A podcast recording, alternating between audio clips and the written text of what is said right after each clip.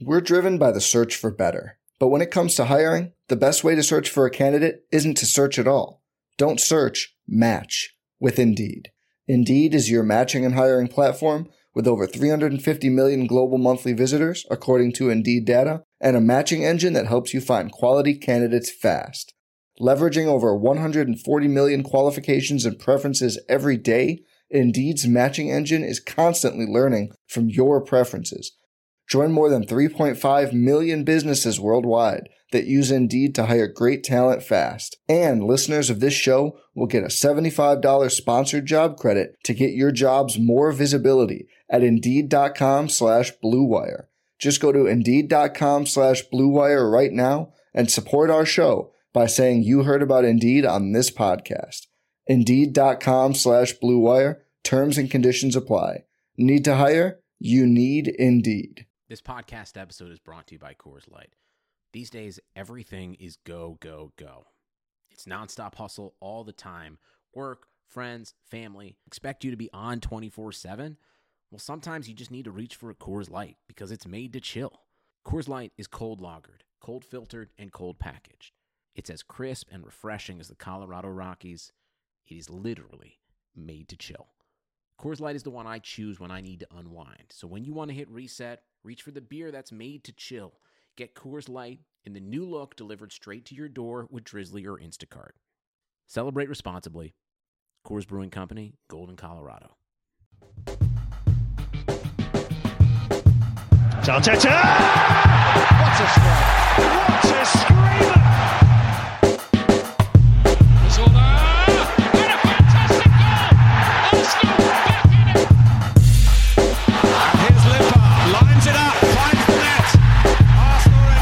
Says Arsenal has found its level quite like a 3 0 away win in the Europa League. This is the Arsenal Vision post match podcast. My name is Elliot Smith, and you can block me on Twitter, Yankee Gunner. Look, on the one hand, we want to be out of the Europa League. On the other hand, um, maybe it's good for us. Maybe this is our level. I don't know. We'll discuss that. We will certainly be discussing the fighting Bukayo Sakas, which is what this club is going to be known as from now on on Sunday, Saka, Aubameyang, Pepe, or we riot. What a night for the young man. We'll talk about the youngsters. We'll talk about maybe some concerns from this game as well. Um, Tim is here. You can find him on Twitter at Stillberto. Hello, Tim. Hello there. Good to have you back. Um, Clive's not here. Paul's not here. Scott's not here. So we'll just have a nice little chat with Tim. Uh, quickly, I want to say thank you to everybody who bared with us for the post Watford uh, podcast. Obviously, wasn't the most fun match to discuss, but I think it was handled sensibly, and I think the re- reaction to it was very generous and, and kind. Thank you. Um, I think people really liked also that we were willing to put the promotional stuff aside for that podcast, and we were happy to do it. So be sure to sign up for the athletic.com forward slash Arsenal Vision, 50% off and just 250 a month. Look, it's what we do. It's what we do. We, we promote the athletic because we love James and we love Amy and Michael Cox and Ornstein. And hey, I even write there. So come on, get involved. Theathletic.com forward slash Arsenal Vision. If you hate it, cancel it. You got a free month. Read for free for a month and then move on. Uh, as long as you do that, you also get it for two fifty a month after that. So do that. Sign up for Patreon. My God, we did a, a Watford rewatch. Why? Who would? Why? Why? We did a um, a Doomcast. So if you like your Doom Doomy, you can do that. And then you can join us in chat in the uh, Discord. Okay, enough promotion. I'm sorry, but it's back and it's part of our lives. And now we move on. So, Tim, uh, did a did a pre match show, a live pre match show, and and it was basically forty five minutes of me moaning. Imagine that. One of the reasons we don't do the podcast on match days usually is to let the emotion of the moment settle. And uh, I have to admit, when the lineup was announced, I had this really frustrated feeling, and I think the frustrated feeling comes from this. I felt that we should heavily rotate for this game. And my argument was we could lose this game. It does not matter. We'll still get through in the group. And right now, the priority should be the Premier League, where we have a big, big opportunity and we need to find a way to take it. And the issue for me is mm. I just want Emery to make decisions that intellectually I can reconcile them. I don't have to agree with his decisions. I just want to be able to understand them intellectually. And so, in my mind, you have a choice put out a first choice 11, a really strong side designed to get you the three points and get this group over with early. It wouldn't be my preference, but I'd understand it. But he did rotate, which I'm obviously saying I support. But the first guy who should be rotated out, in my opinion, to protect him is Pierre-Emerick Aubameyang. He has to play 38 matches in the Premier League this season. He has to. And especially right now when we have no one behind him. You could have put Pepe up front, try to get him off the mark. You know, say you're, you know, I'm rotating for this game One of the reasons you rotate is to rest people, and no one needs to be protected, wrapped in cotton wool more than Pierre Emerick Aubameyang. I know you slightly disagree, so you can maybe give me a perspective that helps me reconcile the decision to start Aubameyang when you've decided to rotate. So first of all, I think rotation. Um, it's weird. I, I, I spoke a little bit to the Arsenal women manager Joe Montemurro about this um, on Monday evening, actually, because they're playing a lot of games and they've got quite a small squad. And he said, like with rotation, he said that rotation isn't quite what fans and writers think it is. Um, he said that quite often you have to make um, you have to make the decisions on individuals and a lot of that is based on what you think their condition is what you think their mindset is. Sometimes you just think just keep that person going. Just keep them in keep them going. Don't interrupt them. Um, you know they're, they're all good. They're fine and usually when players are playing well their movements are good their movements are sharp. You know um, like players in good form don't usually kind of get muscle injuries and things like that because they're just moving so confidently and so quickly and they're so sharp and they're quick and they're away and that sometimes it's just better to keep those players going and sometimes if you give them a pause that's a bit of a killer um, so I think there's a bit of that possibly going on because he rotated some positions and not others. He obviously decided to sit Socrates out, but keep David Luiz in. In the next Europa League game, he might do that completely the opposite way round. Um, he might keep Socrates in and and have Luiz out, and he might do that in other positions. So he played Xhaka tonight at home to Standard Liège. He might sit Xhaka out, for example. So um, you know, there's there's rotation in terms of what's coming ahead in the next group games. There's also a League Cup game on Tuesday night, which someone like Aubameyang, for example, is definitely not going to play in that. I would Okay, I'm, I'm allowed to be mad if he bench. plays in that, right? If he plays in that, then I can get Yeah, mad. Okay. yeah. I, I, I think so, yes, yeah. But I, I think the reason he'd have played Aubameyang tonight, and I've got a lot of sympathy with the decision, maybe because I made peace with it a good few days before. I never thought he would. And the reason I never thought he would is because there just weren't a lot of options. Had Eddie and Nketiah still been at the club, then maybe I'd have looked at this and said, come on, let's have Aubameyang on the bench, give Nketiah his time, and if after 70 minutes we need a goal, maybe bring Aubameyang on. But I, I didn't really see the choices. Again, maybe Pepe, but I'm already concerned with Pepe that we're asking him to do something completely different in every game. So he's kind of played as a floating striker away from home um, in both of his away uh, starts so far. I'm slightly worried about that because I think that means Emery doesn't trust his defensive contribution, and therefore we're going to keep seeing um, this kind of jiggery pokery with messing around with the team because um, he doesn't want Pepe on the wing for away games. Um, instead, he wants to play him up front and then just play nobody on the wing, which really shores things up for us. um, so I, I, I think there was an element to which he didn't have a lot of choices. Yeah, he could have played Pepe up front, um, maybe, but I, I think at this stage of the season, there's very little chance of fatigue for Aubameyang. If Aubameyang plays all six group games, yeah, absolutely, that's stupid. Um, he he shouldn't. But I just felt that tonight, when there's no Lacazette there, he's you know he's pretty much the only striker we've got. This is the hardest game in the group. I think basically, I think we've won the group now. I think it's obviously it's not done, but It's- I it's think done. this result wins us the group. Yeah, yeah, wins us the group. So it's- so it's kind of done. And without Lacazette there, you know, if if we'd had Lacazette, then you know, I think we can potentially share the game time. We could have shared the game time a little bit. We could have done 60-30 with with those two, or just played Lacazette and given Aubameyang a break, depending. Um, but I think at this stage of the season, we don't need to worry too much about rotation. I think that's more of a kind of November, December um, kind of question. Um, and, you know, players are still kind of hitting their straps for the season. Um, so I kind of I understood all of the reasons he he played Aubameyang tonight, and I think if I were in his shoes, I probably would have done as well. And I do think there's an argument that as much as you and I might say, or or some fans might say, oh, I don't care about the Europa League, um, I wouldn't have cared about losing this game. I, I'm not quite sure that's true. Had we lost this game 2 0, I'm pretty sure the reaction wouldn't have been sanguine um, towards the team or I. Emery. I, I think he he would have thought, you know, let let's get the win. Let's you know, let's kind of there's a lot of negativity. There's a lot coming out in the press. There's a lot of suggestions that the players aren't happy. Blah blah blah. Uh, Vinai uh, came out today and said something about you know I'm I'm really happy with Emery. And when the club are saying stuff like that, that's usually because they recognise there's a fire to put out. yeah. yeah, yeah, and it's the dreaded it's vote of confidence. up on. there is that, but it's mainly because they've picked up on the fact that mm. people mm. are unhappy and that they feel like they have to, you know, um, the sort of thing that Gazidis became too cowardly to do, um, you know, for Arsene Wenger just before he gave him a new contract when he kind of went into hiding and just let Wenger take a hiding. Um, you know, these guys I think are a bit more on top of it and just kind of said, look, yep, we're happy with him. Um, that doesn't necessarily have to be true, but it's just it fills the void, and into the void gets sucked speculation. So you know they kill that dead. So I, I, do think there was there's an argument that you could say tonight they did just need to win just to quieten things down. Um, so I, I think there are a number of kind of small reasons to have played Aubameyang tonight, all of which put together add up to I'd say a fairly decent reason. I don't mind much of that. I mean, I'll, I'll take not take issue, but just um, respond to a few things there. First of all, I totally hmm. agree mm. with you that no matter what the attitude is towards the Europa League, fans will throw their toys out of the pram when you lose.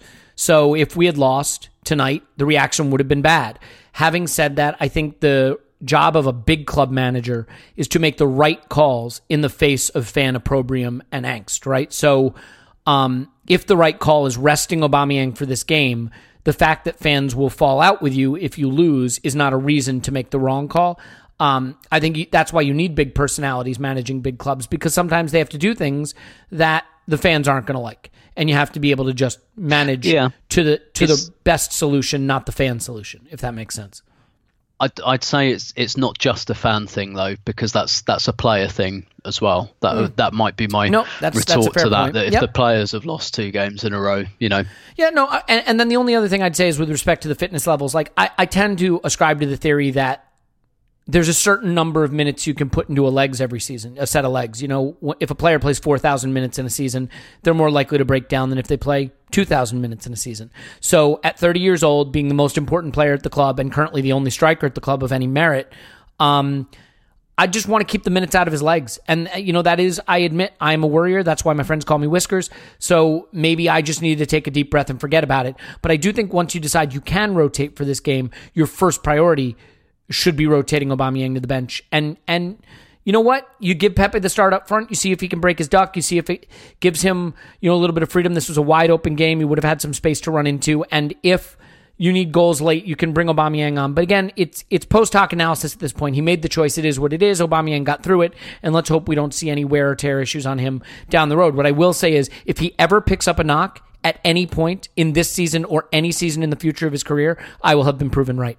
Um, having said that, that's a joke, by the way. Uh, one more thing about the lineup, and and because there's a lot still to get to in the game, and I don't want to just do lineup stuff because we did that in the pre-match show, but the Ozil thing.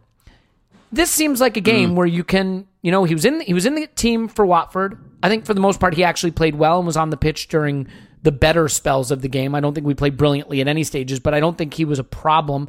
I, I actually said on Twitter, I watched the game again and did a rewatch for Patreon, and I thought he was fine. I really thought he played pretty well. Yeah, uh, yeah. This is a chance to get him a couple games on the trot to you know, give us someone who can put his foot on the ball and give us a bit of control, which is something I do think we're lacking right now. We don't sustain possession.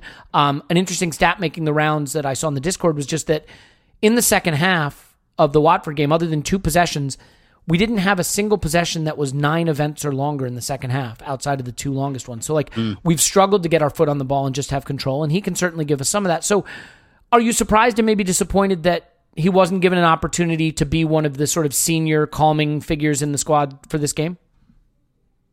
Yeah, yeah, I am. Um, first of all, for the reasons you state, for the tactical reasons, I'm coming round to the idea that at the moment, and this might change um, as things become more cohesive, lol, um, I'm of the opinion that one of Ceballos or Ozil has to be in there um, to link things up for us. I think, particularly the beginning of the second half, I've got the real Watford feels from this game again, in that there was a good 15 minute period at the beginning of that first half where we couldn't get out. We just couldn't because, you know, a midfield three for their qualities, a midfield three of Xhaka, Torreira, and Willock is not going to pass you out of midfield. It's not going to combine and get you out of tight spaces. And so we had kind of the same thing that we had against Watford, where we were just boxed into a corner, we were hacking the ball out, and it was just coming straight back to us. And um, and again, our kind of front three were just completely cut off.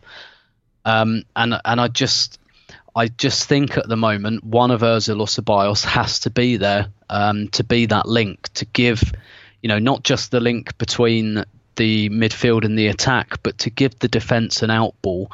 And if you've got someone like, say, Kolasinac at left back who you don't trust as an out ball, then you've got one player less that you can pass to. We had Callum Chambers at right back who isn't a right back, and just because he's played at right back badly, that doesn't mean he's a right back. It means he's definitely not. Um, and so that that's not going to help you progress out. But also, I just think so. So from the tactical point, I absolutely would have played Özil tonight. I, th- I think he'd have loved this game, to be honest, because it was, It was all in transition. The whole thing was in transition. Yeah. yeah, yeah, yeah. There was there was no midfield there. I mean, you know, Saka's come out with two assists tonight with two through balls, um, you know, and he could have had a couple more, which, you know, one was slightly under hit for Aubameyang, one was slightly over hit for Torreira.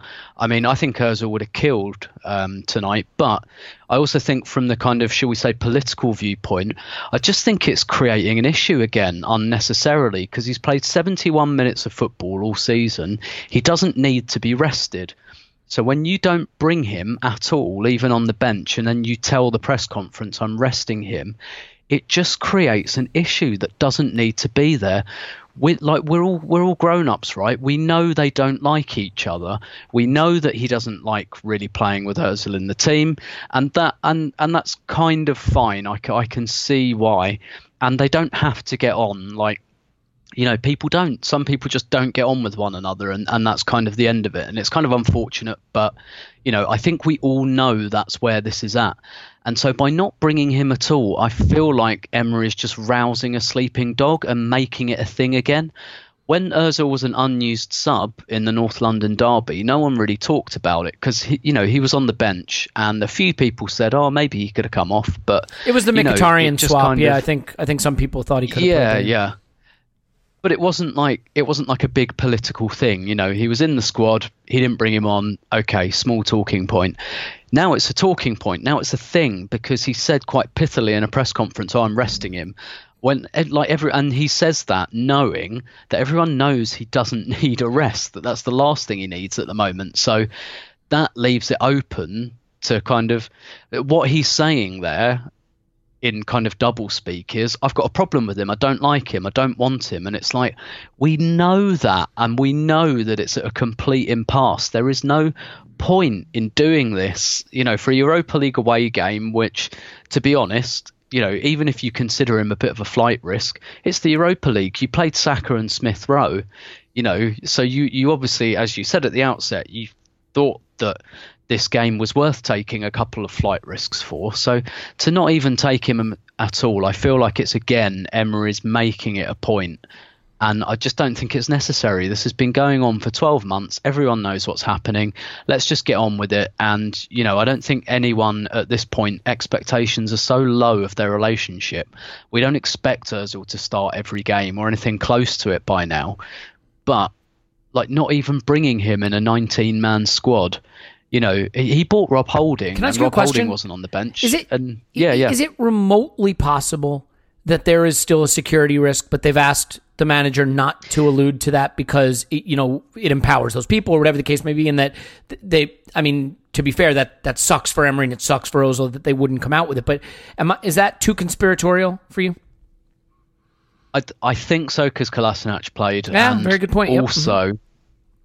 And also, you come up with a better excuse than I'm resting him. I Mm. just think saying I'm resting him is him trying to make it obvious that he's not resting him, that he's just pick, not picking him because he doesn't like him. And Good points. Yep. you know, I, so so mm, yeah, and like I said, you know, he bought Rob Holding and did, and and that's fine And didn't I'm put him sure on the bench, like a by the way. behind like, that. That that Yeah, Was yeah. it just because Rob wanted to see Frankfurt? Like, because I I feel like if you're recovering from injury and you're not going to be named on the bench, then you stay home at Colney and you work with the physios. Like, wh- what's the point of that? Well, Well, they always bring they always bring 19 just in case someone has to drop out, and I think you know it's probably just as much a psychological thing. Let's bring him along. Yeah, fair. Um, they train at Colney in the morning, uh, you know, before they fly out, so he didn't lose a training session or anything. I, you know, I think it makes sense, um, really, just to get Okay. him back involved again. But you know, yeah, I, I just, I just think, th- you know, just bring him and put him on the bench and don't play him if you don't want to play him. I just feel like it's just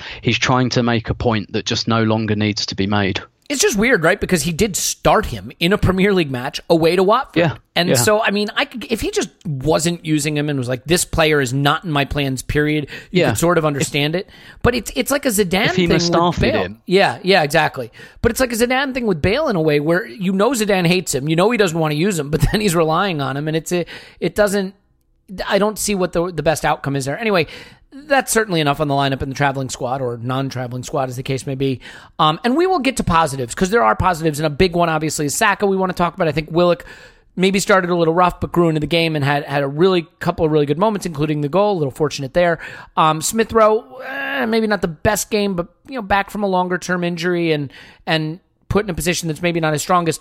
I think before we get to specific individual performances, Tim, I just want to get your thoughts on the flow of this game in general, first of all. I think the thing that is really weird watching Arsenal right now is the pattern of play. It is either us packed into our area, you know, being run backwards towards our goal in transition, and you, you know, letting the opposition play right to the edge of our box and take shots, or it's us running up the pitch the other way, chasing down into the attacking third. I mean, maybe it's by design to play entirely in transition, but I can't imagine that we would want this little control of a game. Do you find it interesting that we can't get our foot on the ball and have spells of possession and control games, and that teams are able to just play right to the edge of our our penalty area so so effortlessly? Yeah, yeah, and I think that was a big problem again tonight, to be honest. And again, this game could have gone another way um, quite easily. Um, you know, don't get me wrong, the Watford game could have gone another way. We could have, you know, it could have been just as chaotic, and we could have won it three 0 Yeah, look, we, you know, left, we left four or five instead of- goals on the pitch tonight. You know, I mean, Aubameyang had a tap Yeah. in that he missed. There were the, Yeah, the break, yeah. the counter attacks where the pass wasn't played. There were a couple of shots. You know, Willock should have scored when he went with his right instead of his left. So it, it, I don't want to make it sound like they battered us when we got lucky, but yes, at the other end, we we weathered a storm. Another twenty six shots against us. I think. Yeah. Yeah, yeah, exactly. And and you know, while you're playing like basketball or like power league, we seem to be playing at the moment. You know, the way it will go is that some games will go for you, like they went tonight, and some will go against you, like they did on Sunday. And I, I feel like they were similar games, to be honest. It's just they just went slightly different ways, and perhaps Watford had slightly more in attack than Frankfurt did, um, slightly more individual quality. Um, perhaps Watford kind of knew Arsenal um, a little bit better. Because yeah, this this just felt like another game where there was just a massive chasm in the middle of the pitch where there was really no midfield. And you know, like I said earlier, that's why I really think Arsenal need either Özil or Ceballos in the team at the moment. They really need someone that can control through possession because. I, you know, I just I, I feel like again, Xhaka. I do Xhaka had a decent game tonight, but I still think his kind of, you know, lack of athleticism creates problems, um, and that's not really his fault because you can't change your athleticism really. And then kind of playing Torreira in this in this like roving number. Can you explain role, that to me? That that's I- a big talking point for me No. because it's you know what's funny is to his credit, he got on the end of a move, he nearly scored. I mean, he, he's showing some skills in the attacking third that you don't associate with him, but it still just feels like a very very poor fit. Yeah, it does. It does. It doesn't feel like that's what we bought him to do. And he's, you know, I, I mean, he has played as a number 10 before, but I don't think he's ever really played this role. And you can see that even when he gets the positions, largely, I think no one picks him up because no one really expects him to be there.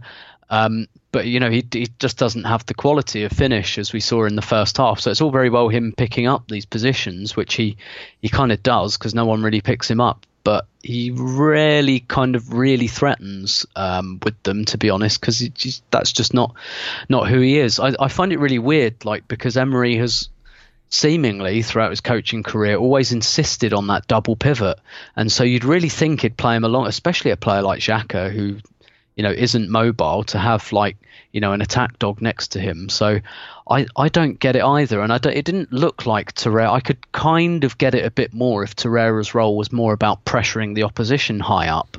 But that's not what he was doing. He was running off the ball high up. And uh, yeah, I, I struggle to understand that one, particularly when we already had Joe Willock in midfield, who's very good at doing that. So I don't I don't really understand why we needed another player who's mm. not as good at it doing it, and particularly when we're getting beaten up, um, you know, in our own half. Um, you know that that pass, that that chance for Smith Rowe in the first half, it was Xhaka that pushed up and really well, and kind of forced the turnover. But you, I was kind of looking at that and thinking why isn't Torreira doing that? Yeah, because that that seems like much more his job or the the kind of thing he'd be better at. So, no, I I am confused by it, but I think it's reasonably obvious by now that, that Emery just doesn't like Torreira really. Yeah, I don't. It's it's hard to explain, and I mean.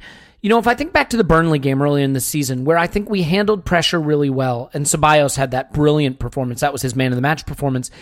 It was tip tap, tip tap, and out. You know, th- little triangles, mm. good distances, bing bang, out you go, up the pitch, past the past the pressure. And while that wasn't, I'm not saying we were brilliant in that game. I think we moved the ball up the pitch with short, one touch, quick passing and movement. The distances are so bad, Tim. Like I if you want to watch this game again, be my guest. I'm certainly not going to, but there were times when Xhaka had the ball or Torreira had the ball, and no one's near them. Now it doesn't help that the nearest ball is either Chambers for Torreira or Kolasinac for Xhaka. and they are not good players in possession.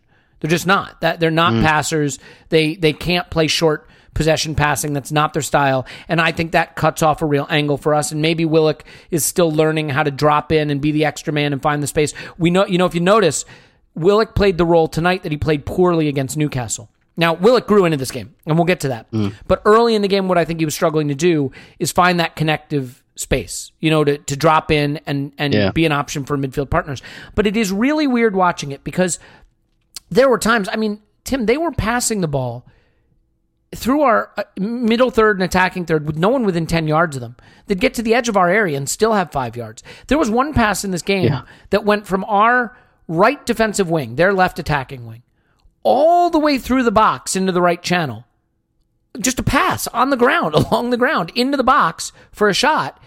And it's just un- unbelievable to me that you can have that much space and that much ability to just pass right, right through the penalty area on the ground and complete a pass that way for a shot. So, I mean, where do you think, eh, before we move on to some of the positives, because I, I, don't want to make this just a complaining session, but mm.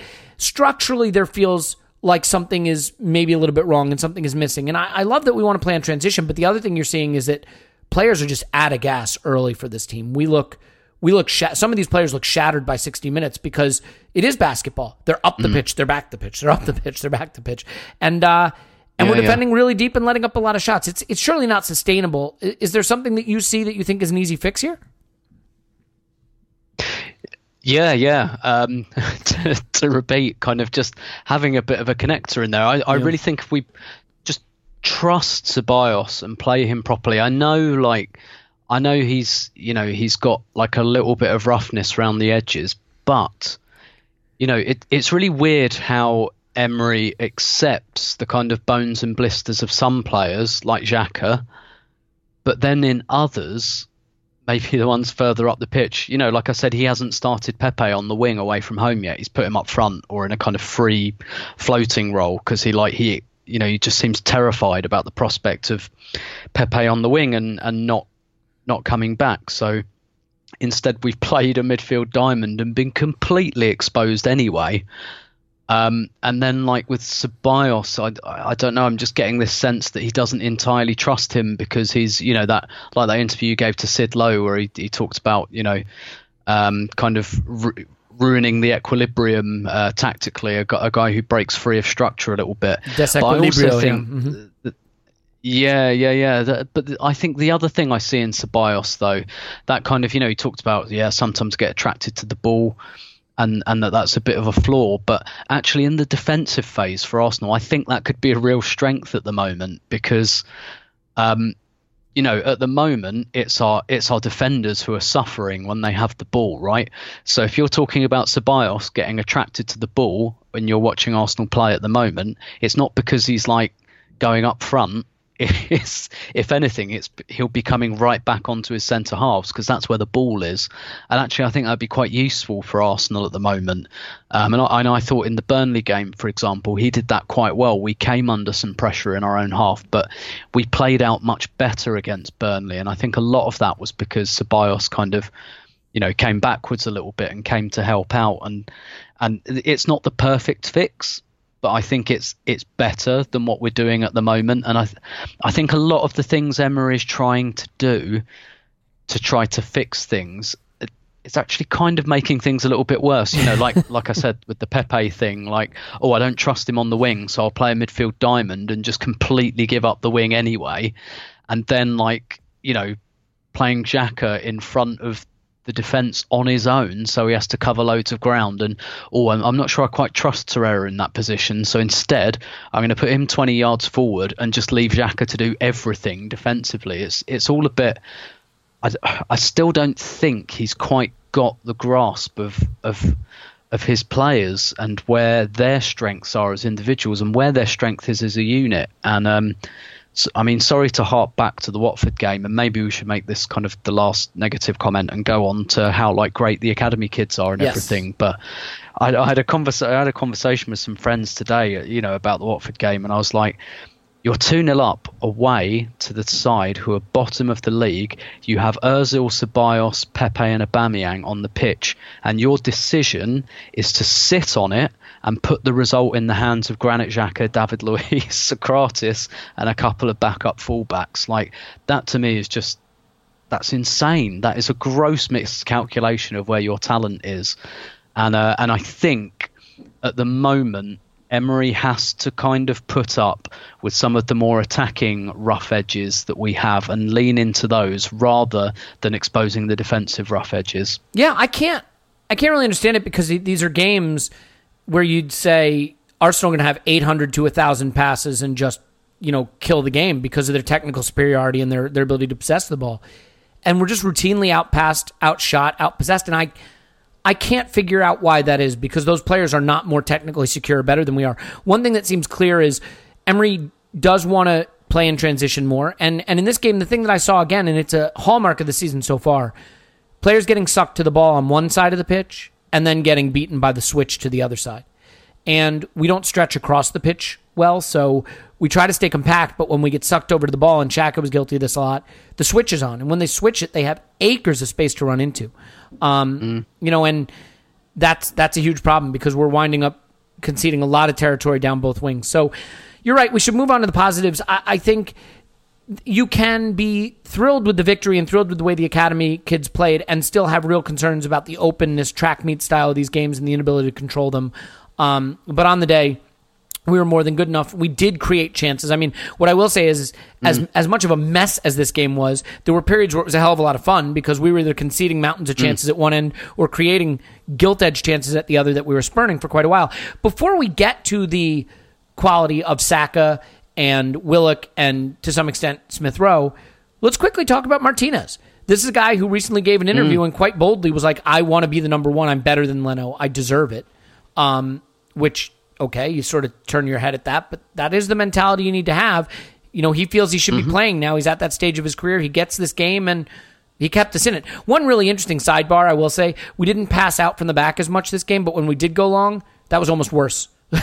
it came back at us so quick. we do not have an out ball when we go long. So I think we are going to have to play out from the back if we want to be successful because we cannot kick long and have it come right back at us. But as far as Martinez's performance, I mean, certainly can't complain. Uh, had a lot to do and did it well. Uh, yeah, yeah, absolutely. I, I don't think there was a save in there I wouldn't have expected him to make. There was the but, hand, the strong hand um, low. Was it a right hand down to his right um, from the left channel?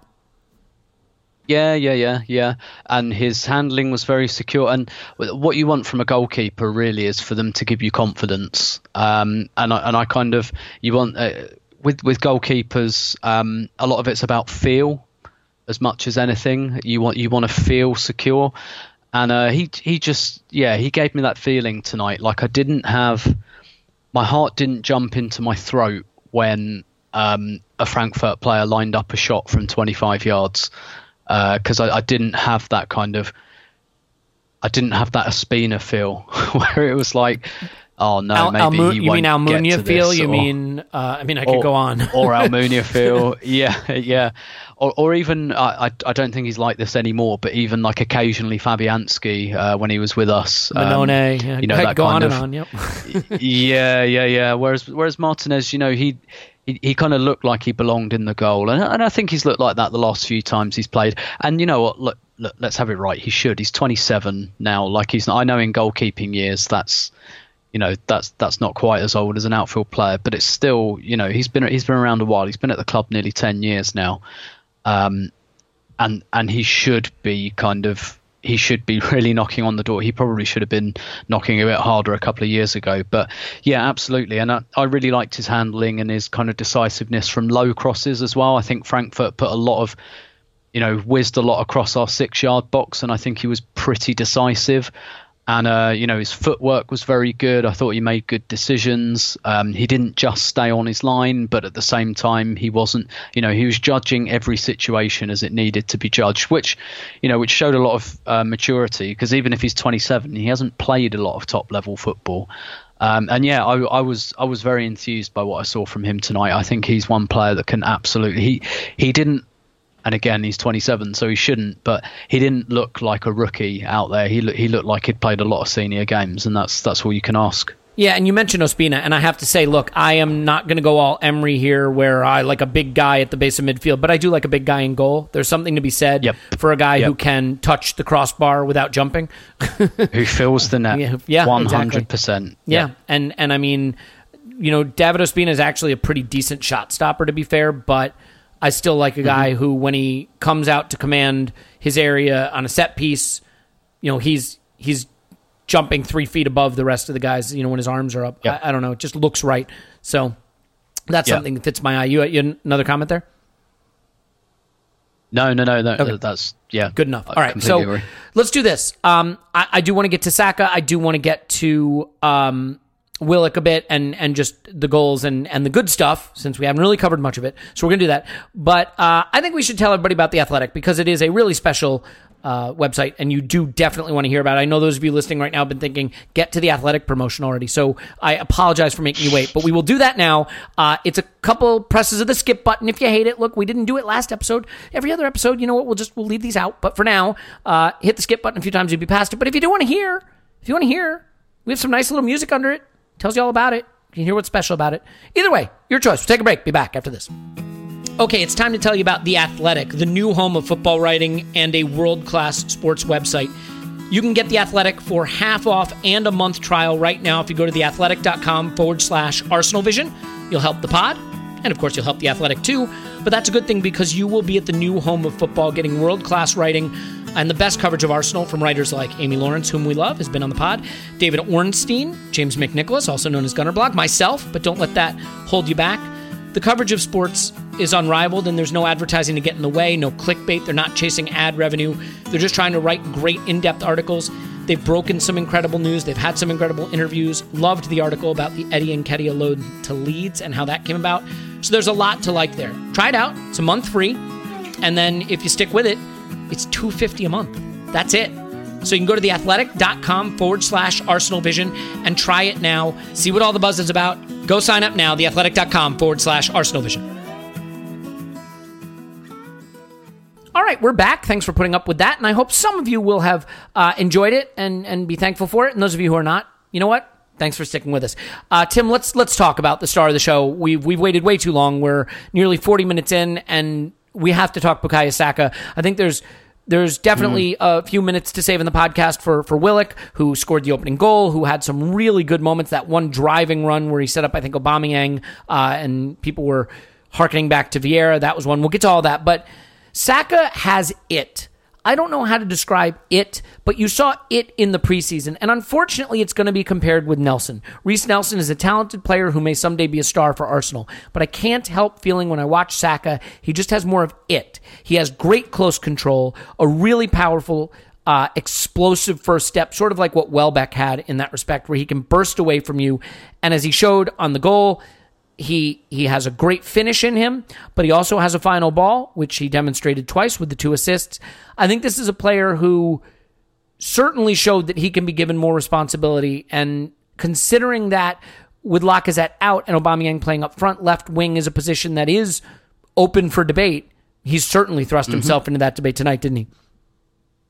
Yeah, absolutely, one hundred percent. And um, you know, having having kind of lost Mkhitaryan and Iwobi this summer, um, in the well, we, did, we didn't lose them. Pepe, we, we know exactly where they are. Well, to be fair, we, yeah, yeah. we, we sent them we just, away. We just let them. Uh, yeah, yeah. We just drove into the middle of the forest and told them they're free. Um, but but yeah, it it means I wrote about this a couple of weeks ago, means that a couple of those young players are really going to have to step up because they're going to have to play some games. Um, and actually, in that interview Vinai gave, um, where he kind of gave the dreaded vote of confidence to Unai Emery, he, he spoke a bit about the young players and he actually spoke about it being like financially efficient. He just said, you know, something I've been saying for years that like if you fill out your squad places with academy players, that gives you more money to spend on like a Pepe or an Aubameyang or, you know, just a, a grade A kind of ready-made talent and Mustafi, what you don't want to be mm-hmm. doing. Yeah. Yeah, well, yeah. What you don't want to be doing, and obviously he didn't name names, but I'm going to. What you don't want to be doing is spending like 17 million on Lucas Perez or putting 200 grand a week into Mkhitaryan or players like that when, you know, you could you get an Iwobi um, for free and you know have him play a valuable squad. Like even if you just get a clutch a clutch of Iwobis, you get three seasons out of them decent squad role, sell them for 40 million, great. But, you know, did, did like would Mkhitaryan have done better than than than Saka tonight? No, I mean he'd have had to have, he'd, he'd have had to have gone some to do better. And you know, I know it's the Europa League and it's the Europa League group stage, and those games are always a little less intense because there's less consequence to them. But um, I, you know, Saka, like you say, that those attacking spots they're up for grabs. You know, beyond the you know the the front three comprised of our three record signings, they're up for grabs uh, for the likes of Smith Rowe, for the likes of Nelson, and uh, yeah, I, I, tweeted this. The only young player that had a bad night tonight really was Reiss Nelson. Um, I, I, know Smith Rowe didn't play brilliantly, but I saw Smith Rowe play against Northampton in whatever they're calling the Checkatrade Cup this year, and that was under 21s, and he was way below the mark physically, and that was only like a fortnight ago. Um, so I think we've got to be a bit patient with him until at least Christmas. He was out for a while with with an injury that does have a bit of legacy to it, you know, that kind of hip groin area. Mm. Um, but but you know, and and look, Saka is there's a couple of things going for him. Emery really wants like enterprising wide players, right? That's what we've seen. That's that's really kind of that's where he thought the priority was in the transfer window. So we went out and got all you know spent all that money on Pepe, reintroduced Nelson into the squad. That that's a position he's really interested in. He really wants like those wide forwards, um, and so he kind of fits Emery's mold the other very positive thing for him is that he kind of fits what Aubameyang wants yes. as well, which yep. is mm-hmm. like a proper left winger, goes on the outside, gets the ball in with his left foot. And I thought what was really interesting was that these two played very close together. Um, tonight, Aubameyang really hung out over on that left-hand side, and actually in the first half they were playing almost like a front two. Um, and off the ball, it Smith Rowe dropped like right back into a kind of right midfield position, and, and Saka was just kind of floating, and, and they got Aubameyang and Saka very close together. And, and on one hand, that's credit to Aubameyang because you can say he kind of helped coach um, an inexperienced young player through that, and and they they just looked like they had a fairly instant understanding um, tonight. And and Saka, I, I, always, you know, I, I don't watch the youth team as much as I used to, but I I know like he's quite a dribbly kind of wide forward, and he's got a goal in him and, and a nice left foot and the rest of it, and he can take players on. Um, but what I saw from him tonight as well was was a bit of a through ball, like you said. Um, and, and what I quite liked as well was actually in the first half he had that through ball that he kind of messed up um, when he should have just played it half a second earlier to Aubameyang, slightly delayed, and it was cut out. But uh, like two minutes later, he plays another through ball for Torreira, and he he just kept plugging away um, at that. And he just he strikes me as like a quite a good percentage player. And um, what I, I don't think Arsenal have quite enough of that in attack. When I used to watch like Mkhitaryan, for example, I kind of used to think sometimes you're too precise. Like you want the you want the Goldilocks shot or the Goldilocks pass, and I sometimes think that about Lacazette in front of goal anyway. I think sometimes uh, you really only like you really only want to pull the trigger or do something when you when there's like a 95% chance it's going to come off whereas you know guys like Aubameyang and and Saka looks a bit like this and even Willock to a degree look like that kind of you know what this might have a 70% chance of working but if I do it three or four times in a game it will come off one time um, and you know, with respect of him kind of just getting to the byline and clipping passes in, you know, it was his cross for Torreira that he stood up to the back post as well, which really should have been another assist for him. Um, yeah, I really like like the look of him. He he looks like quite a kind of nice, fairly traditional wide player. And if you're talking about the wide left spot, being up for grabs. Um, you know, he's he's done himself absolutely no harm, which is not to say let's start him like in every game now and just run him into the ground. But you know, he'll probably get on the bench on Sunday now, which with an indifferent or ordinary performance he probably wouldn't have tonight. Um, I'm sure he'll play again against Forest in the League Cup, so he's he's got a little bit of a chance now to to to build on something and perhaps even nudge himself ahead of Nelson if he doesn't play the next 33 league games from the start, I will be furious. um, couple of things. I mean, Nelson lost the ball quite a bit against Watford. And the one thing about Saka that I like, he keeps the ball really close to his feet when he dribbles. He has that real close control.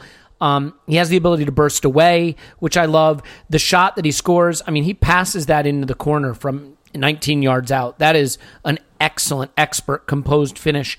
Um, to say this game is a meaningless game is wrong in the sense that this is European competition. Frankfurt is a real club. Mm-hmm. There's a real atmosphere. Mm-hmm. He didn't wilt when he took a kicking. Um, you know, the goal he sets up for Aubameyang, he wins the ball back. He didn't just want to do the fun parts of the game. He was willing to get stuck in. He wins the ball back. He, he skips mm. past a guy and plays the pass. There's a lot there to like, and it reminds me of when Serge Gnabry broke into the team the first time before the injury, or when Oxlade yeah. Chamberlain arrived. There are certain players that just – in the final third, they have something an explosiveness yeah, yeah. or the way they strike the ball that you just immediately see it. Um, I have to admit, it was the thing with Iwobi that I just never fell in love with. And Iwobi has lots of good qualities, mm-hmm. but he doesn't have that dynamic, explosive burst. He doesn't strike the ball with that clean, crisp hit. And and he did other things well. He was strong, you know, he controlled it, he could connect, he could carry, he could he could, you know, play the the one two passing. But Saka has that that go forward, dynamic, straight line, exciting mm. final mm. third kind of play, and I, I, think we are crying out for it. I think Aubameyang will love playing with a player like that. I, I think both he and Pepe will only benefit from Tierney and Bellerin coming back because I think you do see the extent to which Kolasinac and tonight it was Chambers, at the weekend it's Maitland Niles, are not able to necessarily provide the support for those wide players you know, that lets them get a little, mm. you know, tuck in a little more, get a little more central and and influence the player on the box. But all in all, a 10 out of 10 night for Saka. And I would go so far as to say he could and probably should start against Villa at the weekend because I don't want to see the four diamond two again. I don't think that's good for Pepe. Mm. I don't think that system works. And if you have two true wide players in Pepe and Saka who you trust with an absolute fucking superstar killer up front, you can go 4 3 3. You can. And you can put. Torreira at the base and you can play Ceballos and Guendouzi. You can play you know, take your pick of those three and, and, and you can go do something. So I hope that's what we'll see. You mentioned Smith Rowe not being at the level. I think that's fair. Look, guy's just back from injury. He's playing in Germany where he had went on loan, probably pressing a little bit. He's playing on the side that I don't think is his natural side necessarily, with a fullback no. on his side who is not an attacking player. So a tougher role for him. But Willock was interesting. I thought he started the game a little a little poorly grew into it, had mm-hmm. that one magnificent Vieira esque run to him. I'm curious what you think of him, Tim, because I, I, struggle to sort of pigeonhole him positionally. When he's at 10, I mm. don't think he necessarily has the awareness of where to sort of pop up and collect the ball. Um, when he's an 8, I don't know if he's defensively intense enough or a 6. He's not a 6. Um, so what what do you make? I mean, obviously he had some really bright moments, including the goal. A little fortunate there, but um, he could have had a couple of assists. What do you make of his performance? And then where do you see him landing positionally in, in this system? That's a really interesting question. And, you know, I, I think just because of the time he's come into the team, a lot of us, myself included, have kind of had that kind of, you know, almost Ramsey comparator uh, going in our heads because he's got that kind of arrive late in the box, um, as we saw with his goal, and, and he does have those qualities. And sometimes he does seem like quite an off the ball player, but then um, we've seen it in the last couple of games. He had that brilliant dribble at the end of the Watford game, which unfortunately he just got a bit greedy when he, you know, he yeah, right into the box, about should, 30 should yards. Yep. Mm-hmm. Yeah, and he should have slid Aubameyang in, but he got st- he, he was already seeing the headlines and he tried to go one more, but and he did that again tonight. And actually, it's, it's funny you ask about you know where where he'll land and stuff like that because uh, James uh, McNicholas kind of tweeted me tonight and said that uh, he, he actually reminded him of Diaby, which is a comparison I'd never thought of. And uh, and then like you saying like where's he going to land and what kind of player is he? Um, it's quite an interesting question because did we ever work that out with Diaby? No. Now, granted, Like- he was never fit enough, long enough to figure it out, thanks to Dan Smith. But you know. No, but but was like what was Diaby? You know, was it was he a four? Was he a six? Was he an eight? Was he a ten? He was kind of all of those things and none of those things. Yep. Um, and we and we never we never quite worked out what he was. He, like even on a, a good day, um, I, I think he's just one of those. And maybe Willock will be like this. He's just one of those players you put on the pitch, and um, you know you you put maybe a structure around him. Um, because he, he moved to a slightly more of a kind of number 10 role in the second half, and then Torreira did kind of sit back a little bit more. So it was a little bit more like, um, you know, a double pivot with Xhaka and Torreira, albeit I think that suits a him slightly more. lopsided. And, I, I don't know that Yeah. his his athletic his athleticism or maybe it's not athleticism but defensive intensity like he doesn't look good chasing back. He doesn't necessarily look No, no, no. like someone who has the the right sort of tenacity to, to sit in front of the back four. I I think if he can develop a slightly better awareness of space and and when to Mm. drop in and provide support for his his double pivot or whoever's playing central midfield, I think he can be more of that modern De Bruyne style ten if he can add those traits. I don't know that he'll ever be Yeah. a, a six or an eight. he he looks better when the game's ahead of him. Yeah, I agree with and that. and this is this is where he is a bit like Ramsey. He's he's better at arriving behind the ball. Um, I think um, in in whatever position that is, whether that's in the opposition's penalty area or even like when we're defending, I think he's much better when the game's in front of him and he's kind of arriving on the ball. And you know, li- like I said, uh, he's a weird player in that on one hand you kind of regard him as an off the ball player, but on the other hand, you know, when he gets the ball and he gets a gallop on, he's he's a really really good dribbler. I I didn't know he had that in him, that kind of carrying the ball forward, and I, I think that's that's so so promising to have another player that can do that. Having lacked that type of player for so long, we've now got, you know, you look at him, you look at Saka, you look at Pepe, you look at Ceballos can do it. Um, you know, and it's it's no coincidence that Frankfurt. How, how many yellow card? They got a red card, and how many yellows tonight? How many times were they just hacking players down because we were breaking on them, and we had guys that could that could you know run ahead of steam and, and take them on, and that that just wasn't happening last season with a like very very kind of sterile. You know, watching Arsenal progress the ball last season was like watching someone push a boulder up a hill um, at times. Whereas now we've just got a few more players who've got that next gear. yeah, if Um, only they had that gear going back the other direction too. yeah, yeah, yeah, yeah, yeah. Exactly. There's that, and I still think, like I've said a few times, we just need that other technical gear in there. That Mm. player that can just put his foot on the ball and give us that technical security. Because a, a lot, a lot of that would stop the kind of basketball element if we could just keep the ball.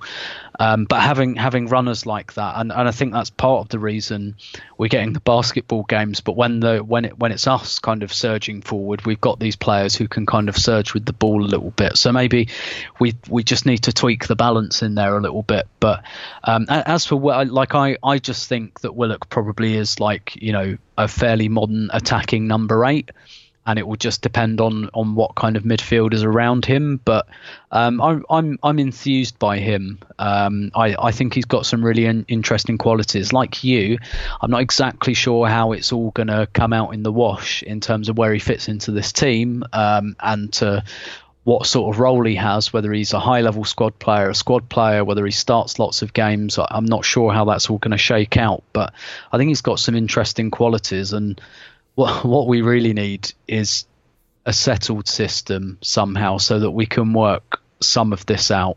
Yeah, I got to tell you, I mean, to me, the solution just seems obvious. You play a 4 3 3, you put Torreira at the base, you pick two of mm. Guendouzi, Ceballos, and, and Willock. And if you mm. want to put Willock with Ceballos, Ceballos can drop in next to Torreira a little bit. He has a little of that defensive intensity. He can help wriggle out of pressure if, if Torreira's under pressure. He can drop and collect and carry it forward. Guendouzi can do a little of that too. They both have that dagger ball and that ability in the final third to release a player. But if you want to do it with Ceballos and Willock, then Willock has the ability to arrive on the end of moves, to get into the box, to be an, an extra mm. strike, you know, not a striker, but you know, an, an extra um, scoring option in there. You can use his his dribbling and carrying to get past players in the middle third into the attacking third.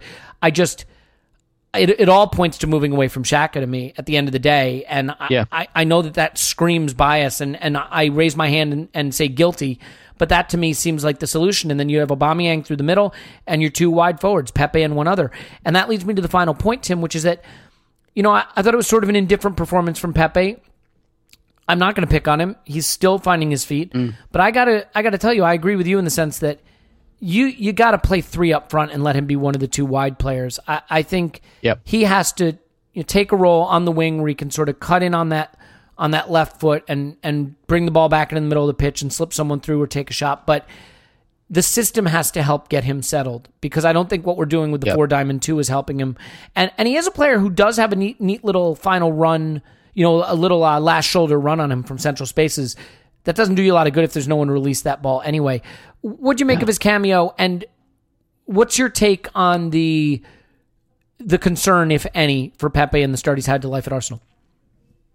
So I I don't have any concerns with him. Um, I think his talent is obvious. Um, I, I also think we don't take into account enough things like summer tournaments. Um, you know, he, he, went deep in the AFCON. The AFCON went on till nearly August. Like he was playing till something like the 16th of July. Um, you know, that has an impact, uh, particularly when you make a move to a new country. Um, so there's those things that I think you can you can really clearly and obviously see where his elite skill set is. Um, you know, as as a as a dribbler and as someone who can protect and move the ball. Um, I think we're making. Th- I I think the manager's making things harder for him. Um, a bit like Ceballos. You know, I wrote about Ceballos this week, and I, you know, I was just like saying, if you're Ceballos, like, what's your feedback on your time at Arsenal so far? Like, what what are you supposed to think about what you've been doing and what your role is and how you see yourself in this team? Because it just chops and changes in in every game, and and uh, I, I kind of think something similar about Pepe. I also think we're playing in a way that just doesn't really support him. Um, because I think my fear is that Emery is going to go with this Pepe, Aubameyang, Lacazette, Lacazette front three, and he's kind of scared of it, and he doesn't really want to do that. But that's the position the club have kind of put him in um, by by selling certain players, and so he's going to compensate for it by playing like really conservative midfields and almost doing what he did with Aubameyang and Lacazette last season and just cutting them off from the rest of the team and just going right, um, you know, get on with it kind of thing. And I, I don't think that's the best way to support him.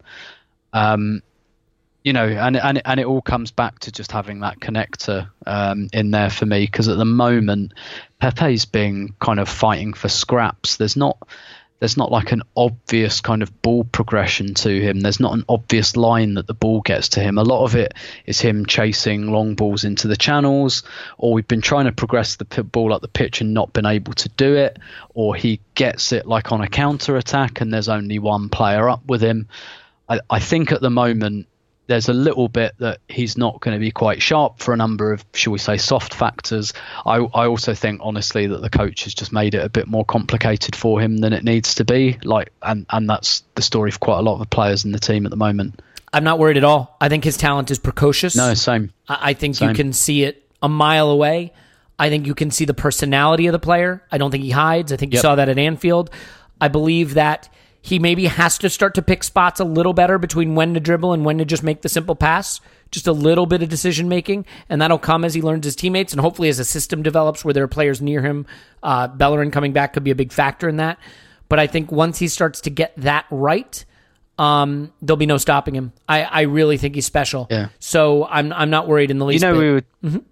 Yeah, you know, you know, we were just saying like, um, you know, about Martinez, for example, when someone looks just looks right, just looks right in the goal, and sometimes you just look at a player and they just look right on the pitch, and you just think, yeah, he's he's a player, and, and I just get that sense from Pepe. Um, whether we'll bring and juice the absolute best out of him, we'll see. But I, I I'm like you, I just look at him and think, yep, that like, you know, I know quality when I see it. It's it's a bit like um you know when um someone's behind you and you can't see them and you haven't seen them and you haven't heard them but you know they're behind you. You just get that sixth sense when you're when you're an adult. Like you just get that feel of there's someone behind me. It's it's kind of the same when you see a top quality player. You just think yeah, he's he's quality. There's there's just no doubt um, in that, and it's just now it's now it's down to us and it's down to the coach to get the absolute best out of him. I have to admit, I turned around just to look. Um, yeah, look, you know, the, the thing I will say is you just saw it. He came on the pitch within two minutes of being on the pitch. The first thing he does is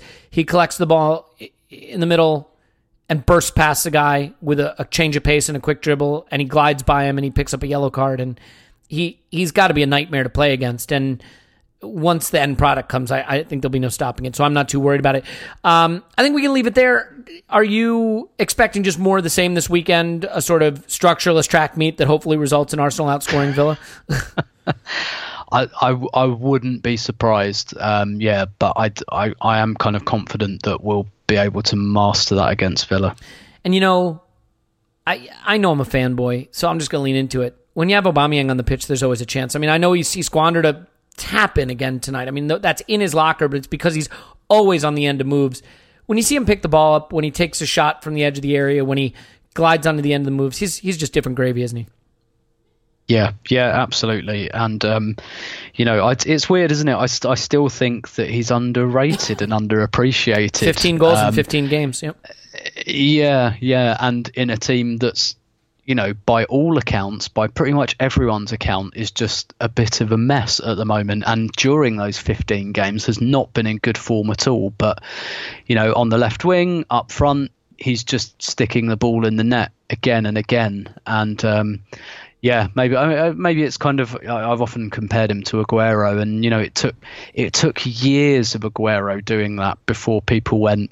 He he's quite good, isn't he? Like it took at least like five seasons for people to notice that he was just actually absolutely habitually scoring 25 30 goals a season. And and so you know maybe I don't know if Aubameyang will be around long enough to be properly appreciated. But um yeah, I'm I'm trying to think of better strikers in the Premier League, and uh, it I, I think he's in the company with with Aguero and uh, Liverpool's front three any day of the week. If you can keep pace goal scoring wise with Man City's Sergio Aguero when you're at Arsenal going through what we've been going through, that says a lot. Uh, anyway, Tim's on Twitter at Roberto. Thanks, bud.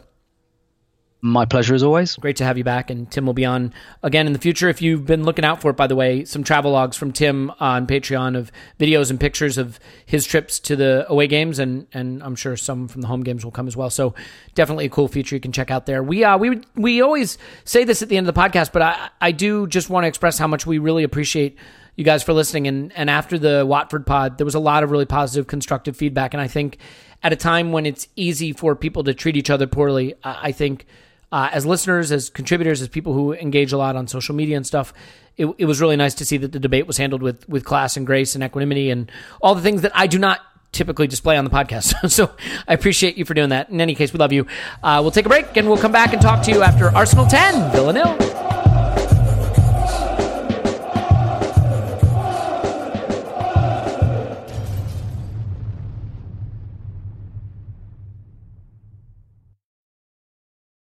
I'm Mark Chapman. Welcome to the Planet Premier League podcast.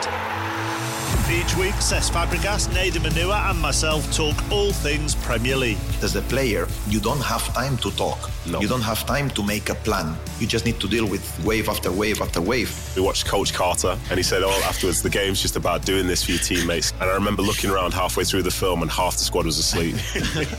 Planet Premier League. Listen wherever you get your podcasts.